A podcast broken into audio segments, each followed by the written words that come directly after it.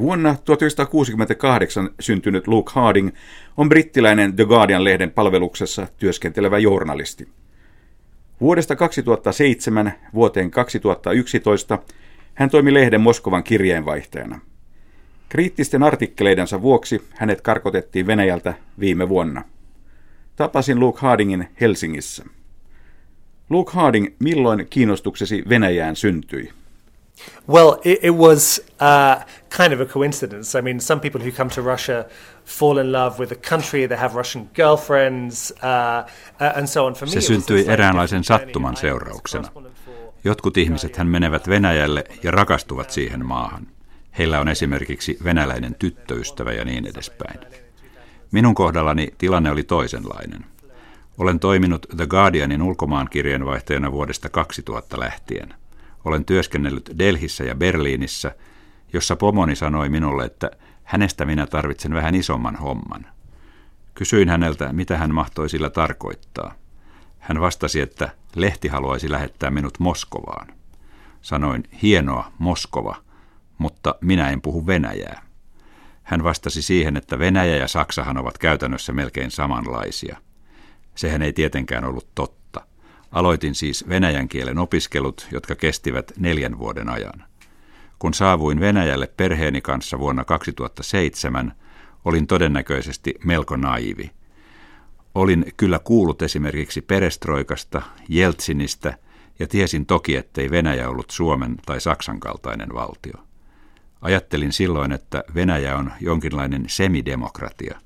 Kun sitten saavuin Venäjälle, tajusin, että olin väärässä. Brittiläisen kirjeenvaihtajan kannalta oli todennäköisesti kaikkein huonoin aika mennä Venäjälle juuri silloin, kun minä menin sinne. Kuten muistanet, vuoden 2006 marraskuussa Aleksander Litvinenko, entinen agentti, josta oli tullut toisinajattelija, oli murhattu Lontoon keskustassa. Tuo murhahan oli seurausta uskomattomasta salaliitosta. Litvinenkohan murhattiin radioaktiivisella poloniumilla. Britannian hallitus uskoo vahvasti, että murhan takana oli Venäjän salainen palvelu FSB, joka on KGBn seuraaja. Lisäksi ihmisoikeusaktivisti Anna Palitkovskaja oli murhattu kuukautta aiemmin. Britannian ja Venäjän suhteethan eivät ole aina olleet niin huonot.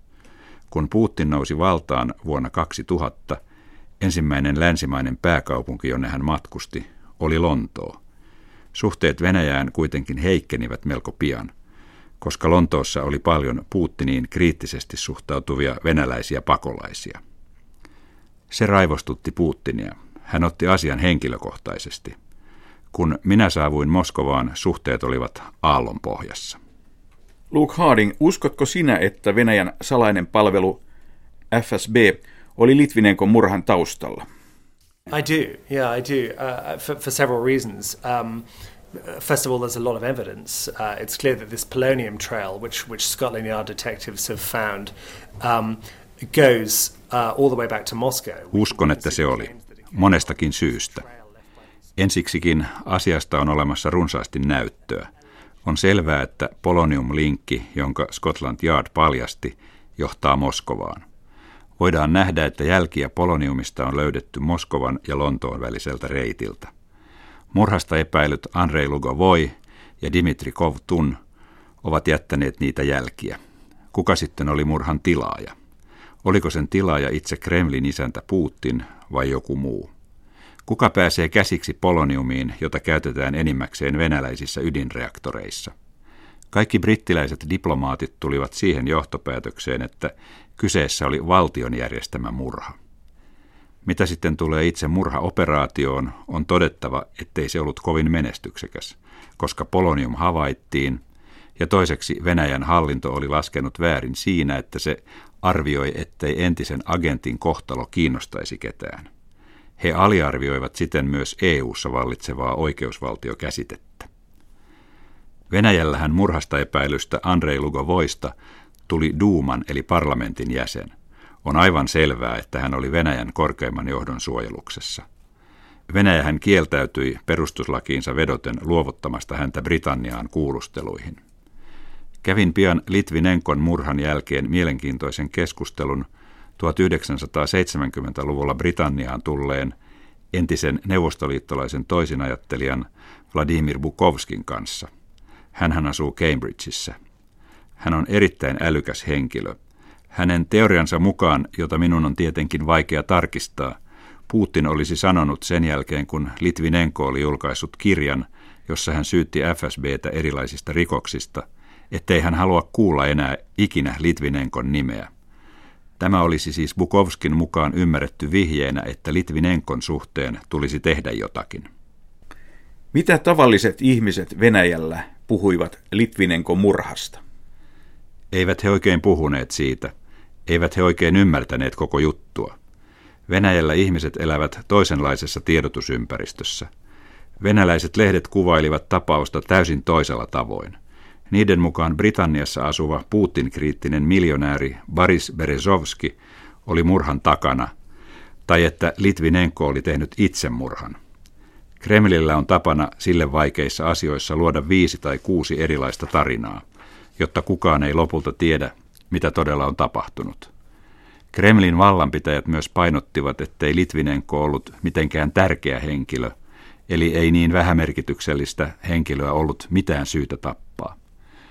Venäjällä oli myös niitä ihmisiä, jotka sanoivat, että Litvinenko sai ansionsa mukaan, koska hän oli rikkonut KGBn sääntöjä ja hänestä oli tullut petturi, ja petturin palkka on kuolema.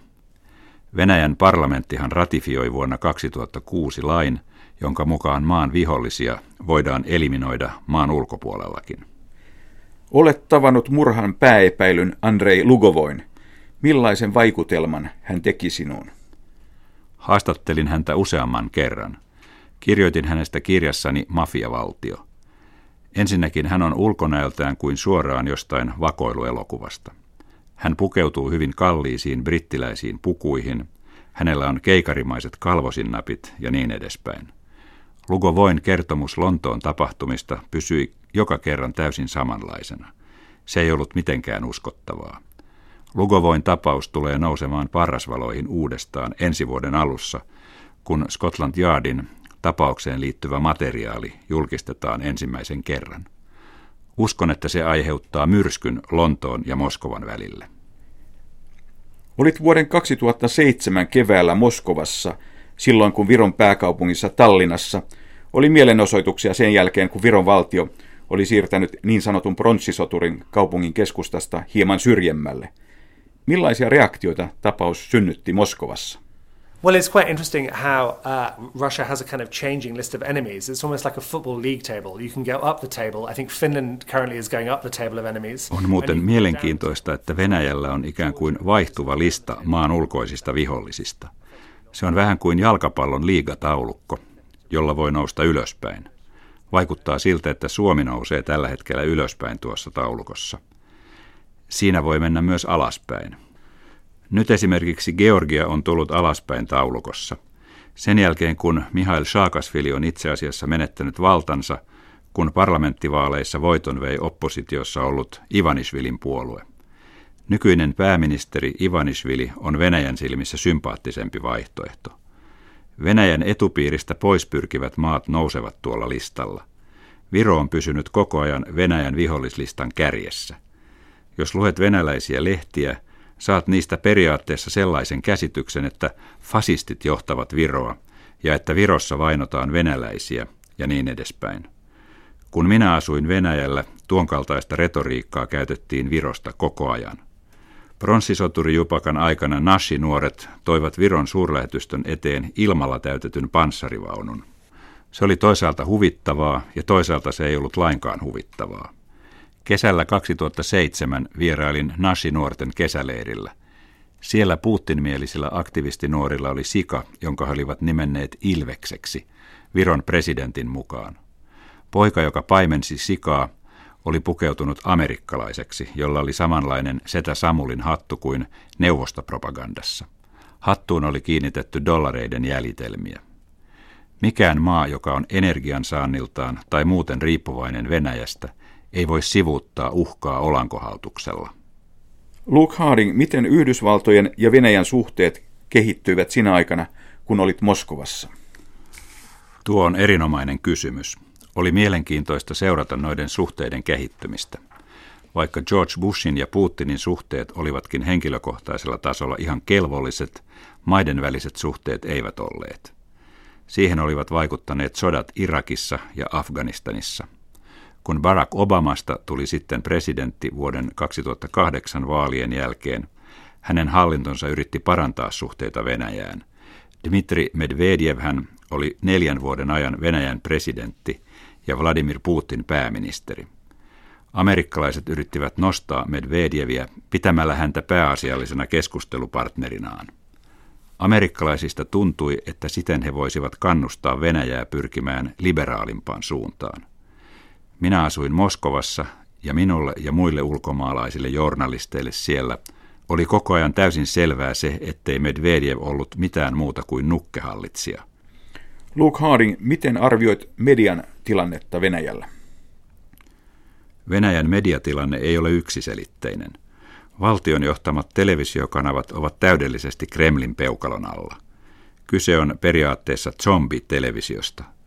Kun television laittaa päälle, tuntuu kuin Neuvostoliitto ei olisi koskaan kadonnutkaan. Tuntuu kuin valtion televisiolle olisi tehty vain jonkinlainen kasvojen kohotus. Näyttää siltä, että uutisissa näytetään aina aluksi Putinia 10 tai 15 minuutin ajan. Jos Putinilla on ollut mielenkiintoinen päivä, näemme hänet painimassa jääkarhun kanssa tai lentämässä kurkiauran edessä tai nostamassa antiikkisia ruukkuja merestä. Jos Putinilla on ollut tylsä päivä, saatamme nähdä hänet isännöimässä esimerkiksi Turkmenistanin presidentin valtiovierailua. Oli miten oli, ensimmäiset 15 minuuttia on varattu Putinille täysin siitä riippumatta, mikä on Putinin tekemisten todellinen uutisarvo. Kyllä televisiossa tiedetään se, että mikäli he eivät toimi toivotulla tavalla, toimittajien palkansaanti loppuu. Ihmisille, jotka asuvat pienemmillä paikkakunnilla tai maaseudulla ja joilla ei ole internettiä käytössään, televisio on ainoa tiedonsaannin lähde ja televisio on vain hallinnon käden jatke. Venäjällä on oppositiossa olevia lehtiä, kuten Novaja Gazeta tai Kommersant-lehti. Venäjällä on myös liberaali radiokanava – Eho Moskvi, mutta nuo kaikki ovat merkitykseltään täysin marginaalisia. Viime vuonna Venäjällä oli suuria Putinin vastaisia mielenosoituksia. Luke Harding, onko oppositio Putinia vastaan nyt vahva? Jälleen kyse on monimutkaisesta asiasta. Minut karkotettiin maasta juuri ennen mielenosoitusten alkamista. Kukaan ei silloin osannut ennustaa, että tuollaisia mielenosoituksia syntyisi – Nuo mielenosoituksethan olivat Neuvostoliiton jälkeisen ajan suurimpia, erityisesti Moskovassa. Monet keskiluokkaiset, lukeneet ja korkeasti koulutetut venäläiset vihaavat Putinia. Nuo ihmiset haluaisivat Venäjälle demokraattisemman järjestelmän. Olen kuitenkin pessimistinen sen suhteen, että nuo mielenosoitukset pystyisivät muuttamaan Venäjän. Venäjän eliitti haluaa Putinin pysyvän vallassa – koska hän on henkilö, joka takaa heidän ulkomaisten pankkitiliensä turvallisuuden. Niinpä Venäjän valtio yhä enenevässä määrin murskaa mielenosoitukset. Valtio ei vainoa kaikkia mielenosoittajia, vaan se valitsee pidätettäväksi oppositiojohtajia. Venäjän valtio passitti pussirajoitin vankilaan, näin se tuli samalla lähettäneeksi muille viestin, ettei se salli mielenosoituksia, ja mikäli osallistut niihin, jotain ikävää voi sattua – itsellesi, perheellesi tai vaikkapa yliopisto-opinnoillesi. En näe, että Venäjällä olisi väkivaltaisen kumouksen henkeä. En usko, että Venäjä olisi seuraamassa Libyan tai Syyrian tietä, vaikka Putin näyttääkin epätoivoisesti pelkäävän sellaista. Minusta tuntuu, että Venäjällä on edessään pitkä pysähtyneisyyden ja poliittisen sorron aika. Venäjän turvallisuuspalvelu FSB on syvästi vainoharhainen organisaatio – se ei ole ongelma vain venäläisille, vaan myös Venäjän naapureille.